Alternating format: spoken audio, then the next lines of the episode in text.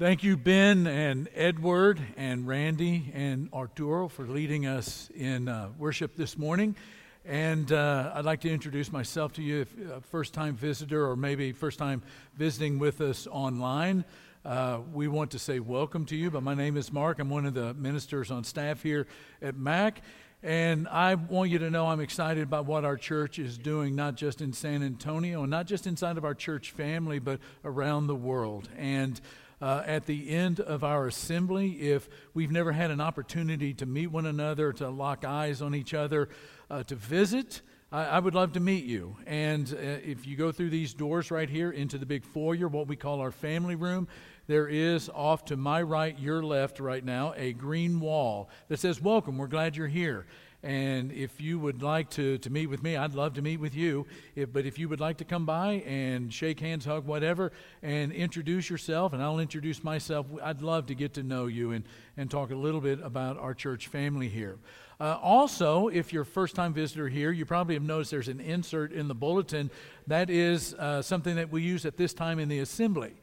We use uh, one side of that that has all the blanks on it and says growing in grace at the top of it that is our sermon outline we're actually in a sermon series about the grace of god this is the third lesson and you can use that side of that insert to take notes uh, uh, fill in the blank. Uh, the answers to the blanks and everything will be in the major points that we, we broadcast up here on the screen and on the television. And then on the back side of that is what we call the MPG. M is for memorize, P is for pray, G is for glorify. And we believe the Word of God is something incredibly important. It is life tra- uh, changing, it is transformational. And we want the Word of God to be something that you interact with, not just on Sunday mornings, but throughout today and the rest of the week. And so we want to give you, as it pertains to the message this morning, a, a, a verse to memorize out of God's Word. We want to give you something to pray about this week as a prayer exercise throughout the week.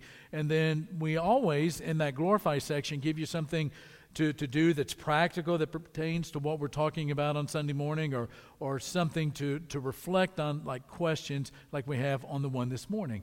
But I would encourage you to use the, uh, the, the fill in the blanks, to make some notes, and to follow along as we go through God's Word this morning, thinking about grace, and then use the MPG throughout the rest of the day and the rest of the week. Now, a question Who doesn't like to get gifts. I mean, you get a gift, it just kind of turns your day around from bad to good, right? But do you really know anybody that thinks that the worst day of the year is Christmas morning? I mean, you know, I just can't wait to stop opening gifts on Christmas morning. Or how about a birthday? I mean, a lot of times we don't want to be reminded of our birthday because we don't want to be reminded that we're getting older. We don't want to be reminded of our age. But have you ever heard anybody say, I hope nobody remembers my birthday because I really don't want to get any gifts? I don't want to get a gift card. I don't want a card. I don't, I don't, want, I don't want any gifts whatsoever.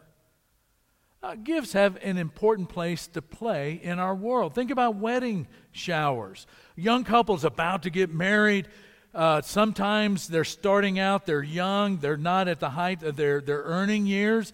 And so we have this wedding shower where we shower, we rain gifts down on this couple to bless them. And, you know, when Ellen and I got, got married, uh, you know, we were really, really young. She was 20, I was 21. We didn't have a lot of money. And the wedding shower was such a blessing to us because we didn't have the money to buy all the things we needed to set up that household. And we had that wedding shower, and it was such a blessing. And then when our kids rolled around, we had a baby shower. And think about the baby showers you've attended or received. You're having a baby, you're a young family. There's a lot of things. It's expensive, you know, to set up a nursery. And a bunch of people get together and they buy gifts and they rain those gifts down. They shower your life with those gifts. And it's such a blessing to start off with a new family, a new life that way. And sometimes it doesn't even have to be a special day when Ellen and I were living in Brazil, and this is some 26, 27, 28 years ago, uh, we had a couple of folk from our supporting church in Southern California come and, and visit us. And what they had done is they had given a, a block of material to every family in that church. The family wrote their name in their own handwriting, turned them back in. Some of the ladies in the church that liked to quilt embroidered those names onto those blocks and then quilted them together to make this gigantic quilt that was the squares of all the names of the family of that church when they supported us in Brazil.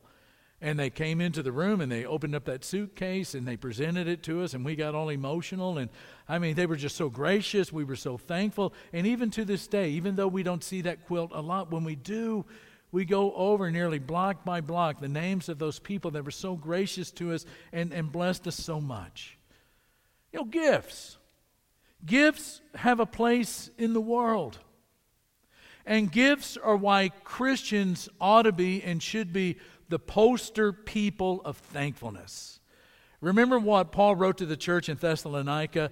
In 1 Thessalonians chapter 5 and verse 16, he says, "Rejoice always, pray continually, give thanks in all circumstances." Christians are not part-time when it comes to thankfulness because one of the things that we know is that Christians, they receive gifts every day not just special days and even on bad days. Let me say that again. Rejoice always, pray continually, give thanks in all. Uh, this is the wrong slide. Can we go to the next one? There we go. There we go. Christians know that they receive gifts every day, not just special days and even on bad days.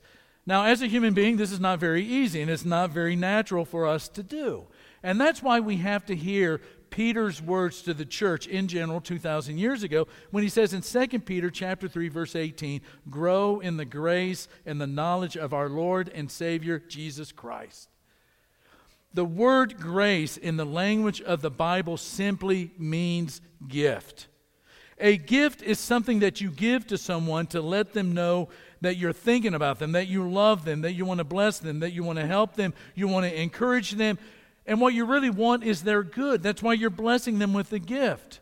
Now, one of the ways, based on that understanding of the word grace, one of the ways that we're going to define grace in the Bible for the purposes of these messages is this way Grace is God's goodness for the good of humans. Grace is God's goodness for the good of humans. Now, as we've seen, the Bible's opening words describe a God who, in the beginning and from the beginning, has been a giver of gifts. That's his nature. His nature is to give and to love and to bless and to supply what is needed. God created in Genesis 1 and 2 all the tangibles to take care of human physical needs, to, to prepare, to, to create all of our physical needs even before we arrived on planet Earth. Earth was created by God in such a way that human beings, that is, those that are created in God's image, would flourish and blossom and excel and succeed and increase in every way. And in the creation story, it's not just the tangibles that are created, but God provides even for the intangibles by creating not just man, but man and woman to take care of each other and thereby meeting not just our physical needs, but our emotional needs. And you remember the story Adam and Eve are put in the garden. There is only one rule. In fact, I want you to say that with me only one rule. Let's say it again. Only. There's only one rule. Don't eat of the tree of the knowledge of good and evil. In other words, in the Garden of Eden, only one rule there are lots of yes trees, lots of yes trees, but only one no tree. And as we think about creation, what we see with all of the gifts that God is giving us is that God is maximum love and He is minimum law. Maximum love and minimum law. But you know the story of Adam and Eve. We talked about it last week. They disobeyed the only one rule and ate of the tree of the knowledge of good and evil. And when they did that, sin enters into the world with a thousand faces. And we recognize a lot of them personally.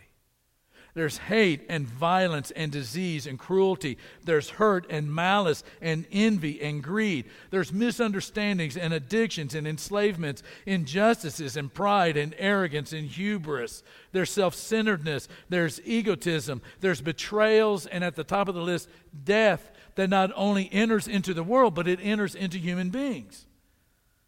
When that happened, life as we know it in the Garden of Eden has ended. Life is out of whack. Sin has turned the world upside down. And in the beginning, we see God's grace providing not only for our physical needs and our emotional needs, but God is also providing for our spiritual needs. And in that beginning, at creation, as sin and death enter into the world, God says that in the future there's one that is going to come. This is what we talked about last week is the proto-evangelium, the first preaching of the gospel that there's going to be one who comes that's not only going to destroy the serpent but everything that the serpent stands for. Now let's step out of Genesis 3 just for a second. Ironically, the words sin and sinner have become some of the most difficult words in the West and in North America to say to even pronounce.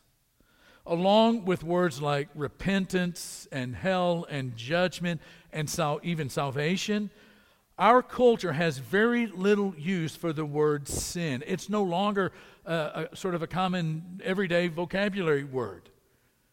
Now, on top of that, it even has become a little difficult for some believers in Jesus of Nazareth to say the words sin and sinfulness. When we speak about God, we go straight to grace. But that is not the path the Bible takes. That is not the trajectory of the Bible. Now, in the Hebrew Old Testament, there are, there are several words that are used to describe what sin is all about. The first one is, is, this word chata, which means to miss the mark. It means to go astray, that there is an ideal and you're falling short of it or missing the mark. The other word is ava, or the verb avar, which means to do wrong intentionally. It is to be willfully and deliberately disobedient. There's also another word, and it's the word pasha, which means to rebel or to revolt against God. And those three words help us to kind of get our mind around the concept of sin. But the Bible doesn't leave our understand, understanding of sin just to concepts. The Bible lets us see in action, the Bible lets us see in real life what sin is like in full effect. Now, as we saw last week in the Garden of Eden, there is a foreshadowing of a future where the serpent and all that the serpent stands for is going to be destroyed. Now, that's great news. That is, that is fantastic news. But notice that the Bible does not, even though it mentions one is going to come, the Bible doesn't skip over the top of sin in order to speed on over to grace. The storyline of the Bible lingers on the effects of sin entering into the world. In fact, over the next eight chapters, there is going to be an illustration of what the world looks like when it's out of sync with God, when it's separated from God, when sin has entered the world. Now, in chapter 4, we have a very famous story Cain and Abel. Now, you know the story of Cain and Abel. It is the sons of Adam and Eve. They are outside of the Garden of Eden and they're worshiping God. Abel has a worship that is acceptable to God. Cain is sort of given sort of second best, heart not really into it, and God doesn't accept his, but he accepts Abel's, and Cain gets upset about it. In fact, he gets downright angry about it. And God says to him, Cain, you need to master that anger that, that is crouching like an animal ready to take over your heart. And Cain says, nah, it's no big deal. It, you know, I got this under control. And then we read in verse 8 Cain attacked his brother and killed him. Now, this tells us a little bit about the nature of sin, does it not? I mean, imagine, you know, we go from eating a piece of forbidden fruit to murder. That's a human being. Think about going into somebody's house And they got a big bowl of fruit sitting out there on the counter. There's apples and grapes and oranges. There's a pineapple. There's bananas. There's peaches. All this delectable fruit. But there's one little tiny apricot right there, kind of right there in the center. And the owner of the house says, Hey, if you're hungry, have a piece of fruit. You can have all the fruit you want. You can have all of any of the fruit you want except that one little apricot. But it's the apricot that we choose to eat. And we just choose to eat that apricot or whatever that fruit of the knowledge of good and evil is, and the power of sin enters into us, and we go from disobedience like that to murder.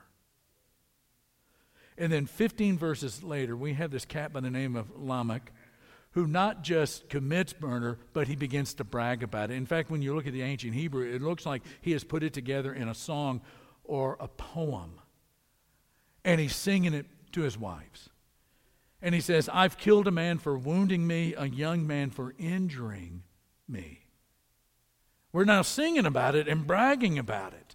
And the world just continues this downward spiral. And in Genesis chapter 6, we have Noah and the flood. And you know the story. I mean, everything is just going off the rails at this point. The power of sin is just, is just corrupting and, and vandalizing everybody and everything.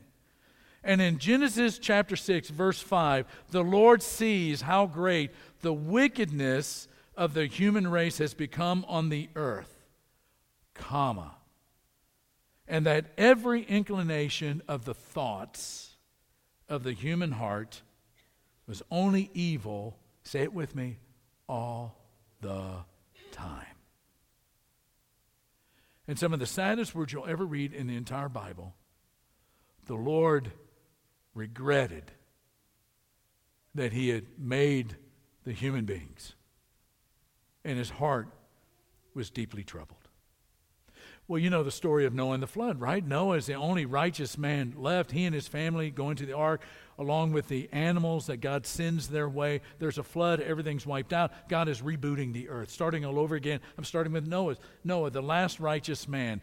Well, we go from that to the Tower of Babel in Genesis chapter 11. We've started all over again with a righteous human being, but a righteous human being who has fallen. And it's not long after that that we get to the Tower of Babel, where human beings are saying to each other, Come, let us build a city with a tower that reaches to the heavens. Now, believe it or not, we've come full circle. What started the bad business was the fact that we ate, we disobeyed God. We ate of the forbidden fruit, and the reason we ate of the forbidden fruit was so that we could be like God. By the end of Genesis chapter 11, we have the Tower of Babel, and it's the same old, same old. We are trying to get into heaven so that we can get into God's face and be with God. By the time we get to the, the Tower of Babel, at the end of excuse me, Genesis chapter 11, we hopefully get the point. The Bible does not gloss over sin in order to speed over to grace and forgiveness and reconciliation and resurrection because of this simple fact sin is a big deal. Let's say that together. Sin is a big deal. Let's say it again. Sin is a big deal, and it's a bigger deal than we think, quite frankly. It's a bigger deal than we think. Abandoning the language of sin does not make sin go away. Human beings still experience to this day alienation and frustration and separation and condemnation and judgment the world we live in is still upside down. The world we live in is still broken because of sin. This last Wednesday, March 16th, I, at 8 o'clock in the morning, like most of you, sat and watched Ukraine's President Volodymyr Zelensky address the U.S. Congress. And toward the end of the speech, there was played a video that showed the cities of the Ukraine in all of their beauty and all of their connectedness pre the Russian invasion. Then, as the video continued, it showed what those cities looked like after the invasion began, after the shelling began, after the war began destruction and devastation and death. To this day, modern people strip away all the politics, strip away all the propaganda Strip away the pointing of fingers, and you still have people, old people, and middle aged people, and young people, and children dead on the streets. Abandoning the language of sin does not make sin go away. And I would say that we, as disciples of Jesus, need to, to be very much aware of the impact of sin in the world to this day. And especially in light of our understanding about grace, because I believe that the full impact of grace, the full impact of grace, cannot be felt apart from the full impact of sin. The uglier sin becomes, the more beautiful grace becomes. Sin is a big deal, grace is a bigger deal. Where sin destroys, grace rebuilds. Where sin separates, grace reconciles. Where sin deforms, grace transforms. What sin makes ugly, grace restores beauty. Sin brings hell, grace brings God and his heaven. The full impact of grace cannot be felt apart from the full impact of sin. The more you know about sin, the more you, you understand the, the, the power of sin, the more beautiful grace becomes. Two concluding thoughts, and, and, and we're done. Sin becomes, sin comes to us as, as a power to defeat. Sin comes as a power to defeat. Humans, humans are free to make decisions, right? Even disastrous ones. We understand things like cause and effect. We understand you reap what you sow. We understand that actions have consequences. We understand that what goes around comes around. But Genesis, it seems to go out of its way to emphasize a powerlessness of humans when it comes to the power of sin. Sin is not just a philosophy, sin is a power. Sin is a power that comes into human life. In fact, this is one of the reasons that Paul, in writing about just the, the, devastating effects of sin, reminds us in Romans chapter 3 and verse 9 that everybody, not just the Jews or not just the Gentiles, but everybody alike are all under the power of sin. The power of sin and Paul does the same thing in Ephesians chapter 6. He reminds the people in Ephesus and tells them, you got to put on this armor of God because sin is a real deal. Darkness is a real deal. Our struggle, he writes in verse 12, is not against flesh and blood, even though it looks like it from time to time. And the manifestation, the, the tangible manifestation of sin, a lot of times is mano a mano. But our struggle is not against flesh and blood, but against the rulers, against the authorities, against the what, church? The powers of this dark world against the spiritual forces of evil in the heavenly realms. Sin comes as a power to defeat. But then grace, on the other hand, comes as a power for triumph. Is that good news? Grace comes as a power for triumph. Grace is about forgiveness, but it is more than that because our need is larger than forgiveness. We need to be forgiven because we're all guilty before God. We all sin, but we need more than forgiveness. We need transformation. We need to be a, a, a, different kind of a human being. We need to be changed. We need to be transformed. And you know what we need? We need a win. We need a win against the power of evil, the power of sin, and especially its manifestation that comes to all men death. We need a win and that is provided to us as a gift. As a gift from Jesus of Nazareth. Little verse out of Hebrews chapter 2. Since the children have flesh and blood, and all people like you and me have flesh and blood, Jesus, he too shared in their humanity, so that by his death he might break the power of him who holds the power of death, that is, the devil. On the day that you become a disciple of Jesus of Nazareth, death is replaced with life. And the day, even if you die in this life, That day is, is the day you overcome death in Christ Jesus. If we were to expand the definition of grace this way, it would be like this Grace is God's answer and solution to the problem of sin. And that's more than forgiveness. That is a gift of transformation and of life that can begin today if you have never committed yourself to Jesus. And we're going to have some shepherds down here at the front. We're going to sing a song about grace right now. And if we could help you in any way, connect your life to God's gift of life, forgiveness, of transformation, of power over the sin of death. We want you to come down and talk to these shepherds as we stand and we praise God together. Let's stand and sing.